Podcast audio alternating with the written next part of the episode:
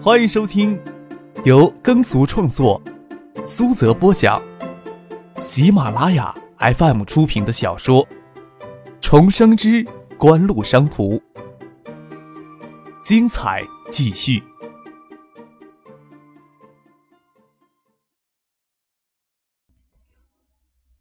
第四百四十七集。与赵阳见面之后的次日，张克从建业乘火车前往北京。黄昏过后，从建业出发，上车后就坐在车厢过道的折叠椅上，通过车窗还能看见当天最后一抹的夕阳光。陈静还会以为有一大群人跟着张克前往北京，于子佳还是乘着橡树园的商务车抵达车站，才发现除了傅俊及其他两名工作人员随行之外。艾达及香雪海等其他工作人员都各自将从海州、惠山乘飞机前往北京，看上去就像与张克单独约会而特意安排的旅程一样。乘火车有一种意想不到的散漫闲适，看着暮色里稀疏的树林、田野人家冉冉升起的炊烟，这种散漫闲适的确不是乘飞机能够体会到的。偶尔坐一趟火车的感觉还算不错。都快忘了这种感觉了。谢子佳不安分的在狭隘的车厢过道里走动。他上车以后，没一刻停下来，似乎上了发条的小路。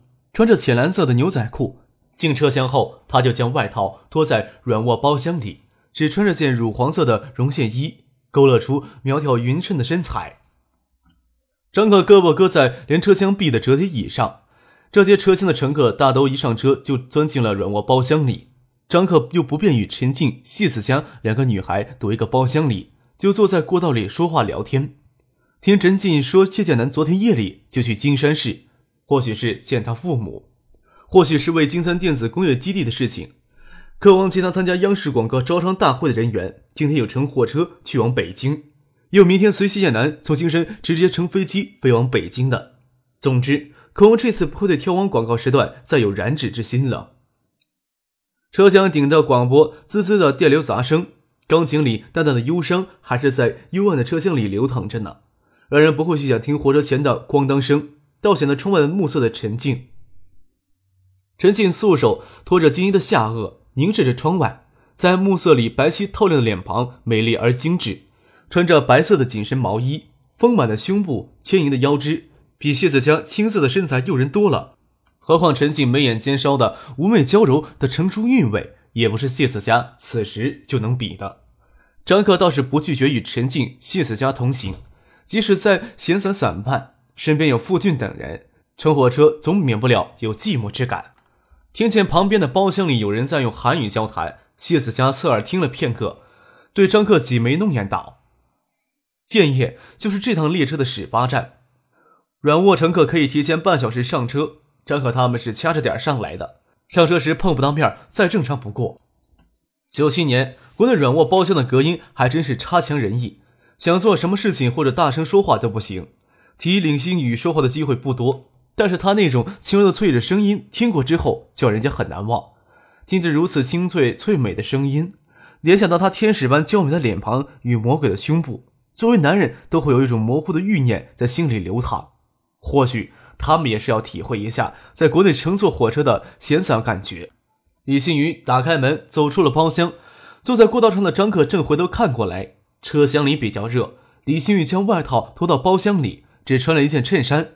看到张克眼神瞥过来，下意识的手捂住那双让男人惊艳、女人惊叹的胸部。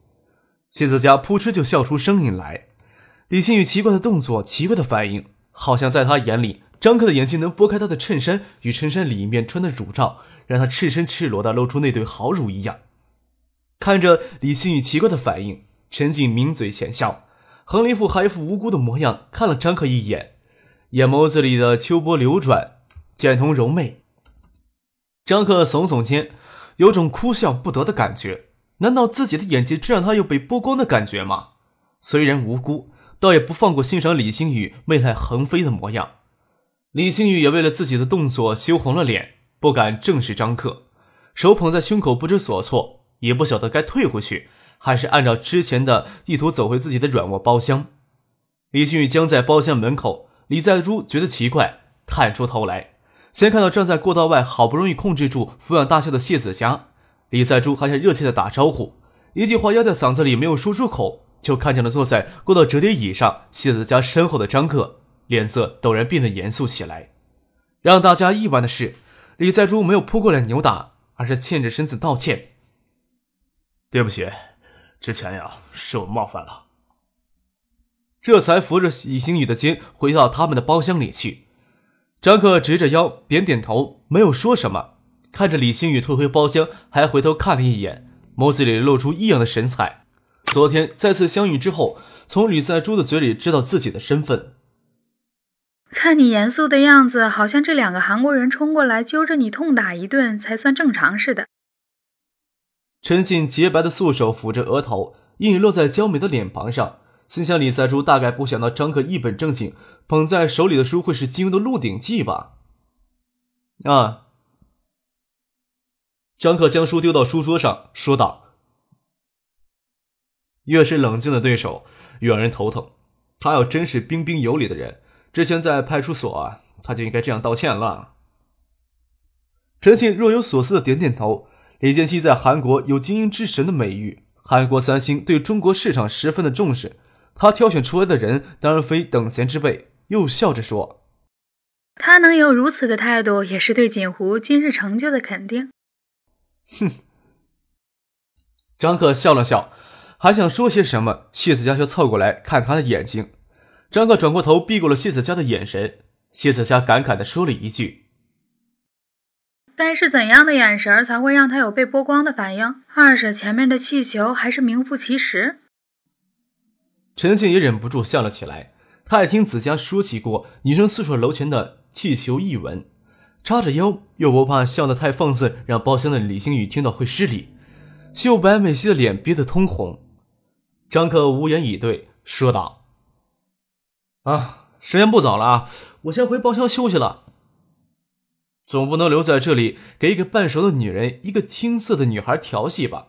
张可拿起桌上的书，就走回自己的软卧包厢。李在珠他们这时候去北京，当然也是为了参加中央电视台第四届广告招商大会，在火车软卧包厢相遇也不奇怪。张克打开顶灯，将一床被褥垫在背后，半倚着床头看韦爵爷在宫中调戏莫小郡主的那段描写。听到隔壁包厢的门给打开，李星宇拿他那清脆柔美的嗓音跟别人道晚安，对方是金南勇，道不清楚他与金南勇是什么关系。也想不到他为什么会在几年后在日本留学的公寓里自缢身亡。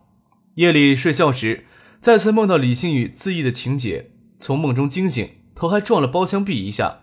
张可翻身坐了起来，抹了抹撞得生疼的额头。李星宇自缢，所有媒体都给予详细的转载。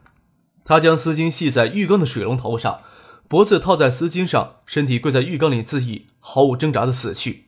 那段时间。国内的主要媒体与网站都有追踪李星宇自缢的新闻，即使不关心这些八卦新闻，张克也无从避免。但是刚才的梦境却好像站在李星宇在日本的留学公寓里，看着他跪在浴缸里自缢的情节一样清晰。列车广播早已停止，只听见列车前行与铁轨撞击的哐当声。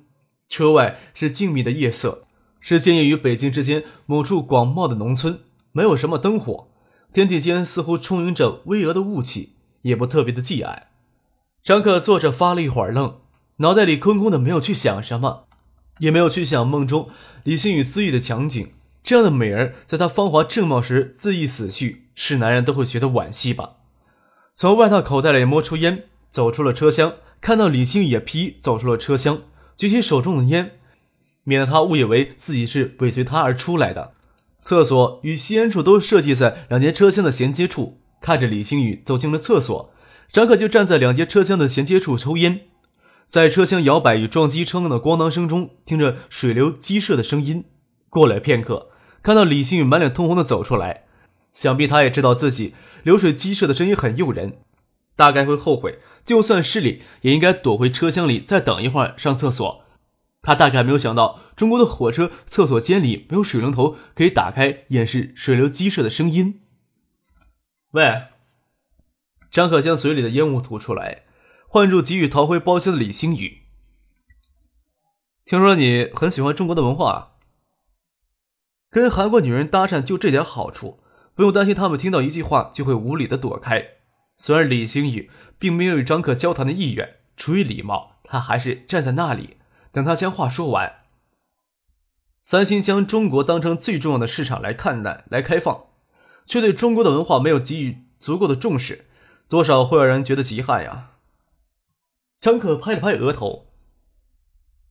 我有一本被中国视为圣经的文学著作，我想对你学习中国文化会有帮助。也没有等他拒绝，就将烟头碾灭在烟灰缸里，走回了包厢，将床头《鹿鼎记》第一册递给了站在包厢外的李星宇。你中文读得很好，读这本书应该不费劲的。被强迫着往手里塞了一本厚厚的书，对于不习惯拒绝别人的李星宇来说，似乎也只有接受。眼前这人上车后，在过道里好像也是在看这本书。李星宇难道又有些好奇，不安的问了一句：“这书我该什么时候还给你？”“不用了，这本书呀非常棒，我会随身准备好几本的。”张克咧着嘴笑了几声，又觉得这样的笑意未免太明显，又认真的说道：“这本《鹿鼎记》，鹿是竹鹿，鼎为问鼎，锦湖的工作人员人手都一本。”圣经一样的读物，看着李新宇逃也似的躲回他自己的包厢里，张克得意的笑了起来。你就这样勾引女孩子吗？似乎也没有什么特别出奇的地方啊。陈信探出包厢门，往李新宇的包厢那里看了一眼，轻声笑着。要是他认真看过《鹿鼎记》，发现自己给戏弄了，也不会对你增加什么好的印象吧？似乎听了一会儿，抿着嘴唇，笑着说：“我可不是故意听偷，我可不是故意偷听什么，总觉得不应该冒冒失失的打开门惊扰了你们。”啊，总是一些很无聊的细节。你要是觉得无聊的话，可能什么事情都不会去做的。张克与陈静站在各自的包厢门口，颇为认真的探讨起泡妞的学问，又笑着说：“说不定呀，他第一次看的入迷。”想来找我借第二册呢，说不定啊。陈信俏皮的笑了笑，轻声说：“我还以为你会想从他嘴里知道些三星参加这次中央电视台广告招商大会的事情。”我会为这点小事而牺牲自己的色相？张克笑着说：“说实话，锦湖这次选择的对手根本就不是三星这些外资品牌，锦湖选择的对手是中央电视台。”次日下火车时，才发现李在珠这次学聪明了些。除了他与金南勇、李星宇之外，随行的还有三名随行的工作人员。或许那天去东大访友，没有将这三个保镖模样的工作人员带在身边，才吃了亏。李星宇躲着没有看张克，即使下山偶尔会相遇，他也是躲着闪开。张克昨天夜里倒是听到隔壁翻书页想了很久，心想至少《鹿鼎记》这部小说还算引人入胜。火车抵达北京是早晨八点钟，张克还有安排，不可能陪同陈静、谢子佳、客王在北京的销售公司派车来接他们，安排他们在北京的活动。在车站分开前，陈信买了一份《北京新周刊》，坐进车里。新周刊今天的头版赫然题为“民族品牌需要细心呵护”的评论文章。看到文章的内容，想起昨天夜里在车厢过道里听张克说起的话。锦湖这次选择的对手根本就不是三星这些外资品牌，锦湖选择的对手是中央电视台。赶到科王驻北京的办事机构，才晓得中央电视台可能会接受外资入场的消息。昨天上午就有《北京晨报》予以披露。北京地方媒体中，因为利益关系，看中央电视台不顺的媒体不少。这种模棱两可的新闻，一向是以新闻角度作为新刊立主导思想的《北京晨报》《新周刊》等媒体，自然敢于披露。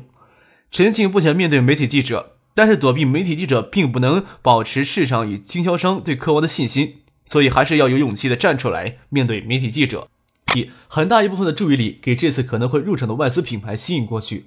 就连陈庆在记者会上也会被问到，科王如何看待外资品牌入场这样的问题。即使一些人不看好锦湖一枝独秀，但是外资品牌大肆进入国内，对科王也有相当大的冲击。就算让谢剑南站在媒体记者面前回答，也会回答：对外开放应该有一个循序渐进的过程，而不是为了开发就不管国内企业的死活。有些外资品牌经过数十年甚至上百年的发展与积累，而国内的品牌通常只有十几年、几年的历史。两个不是同重量级的选手要同台竞技，本身就是一种极大的不公平。到前天夜里，张克跑去与惠山市委书记赵阳见面，说不定也通过地方政府向中央电视台施加压力。中央电视台到现在都没有公布这届广告招商大会的具体方案，想必内部。要不要让外资品牌进场？如何进场的问题上有着很大的分歧。这时候施加不同的压力，都可能导致事件向反方向发展。这大概就是所谓的竞争对手是中央电视台的缘故吧。外人很难理解背后究竟藏着怎样的争执。外界的质疑不断，中央电视台却一直保持沉默。或许在观察外界的反应也说不定。举棋不定，内部分解较大时，这无疑是最佳的姿态。六日下午。位于海淀区中关村爱达大厦内，爱达集团在其驻北京分公司召开记者会，表情会清醒认识公司的发展现状与海外厂商之间的差距尤为重要。公司都不需要激进而不顾后果的市场策略，不愿意成为陪衬外资品牌的绿叶。有外资品牌参与竞标的广告时段，有可能会直接选择放弃。大家都清楚，看到爱达集团的矛头所指。之前没有预料到会有家企业公开站出来抵制中央电视台接受外资品牌入场。爱达集团召开这样的记者会，会令媒体相当惊愕。想想的话，也不觉得奇怪。为第一套节目黄金时段广告竞标，不仅仅是竞标企业之间的竞争，更是竞标企业与中央电视台之间的博弈。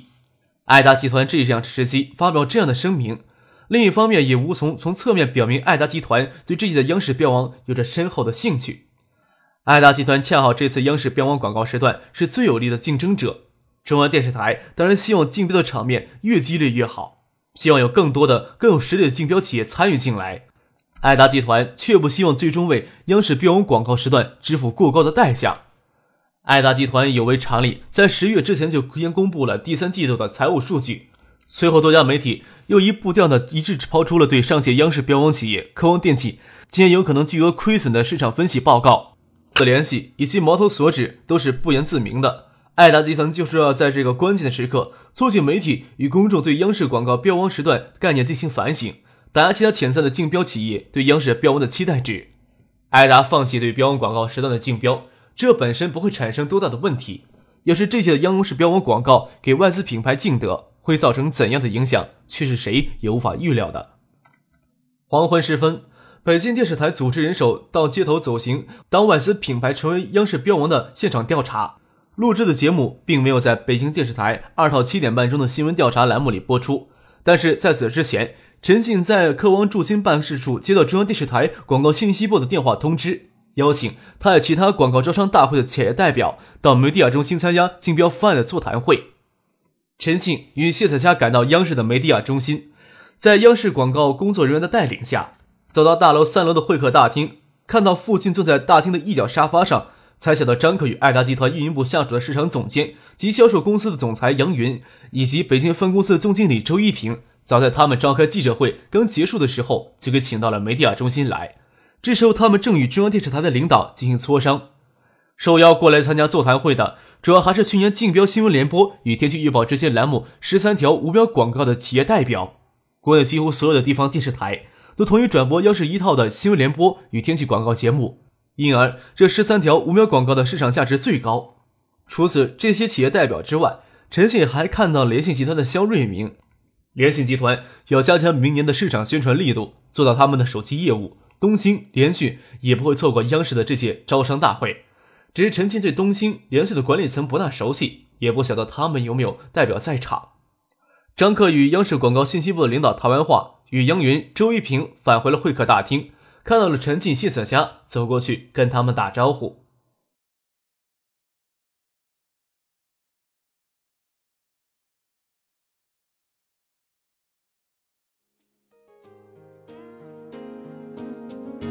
听众朋友，本集播讲完毕，感谢您的收听。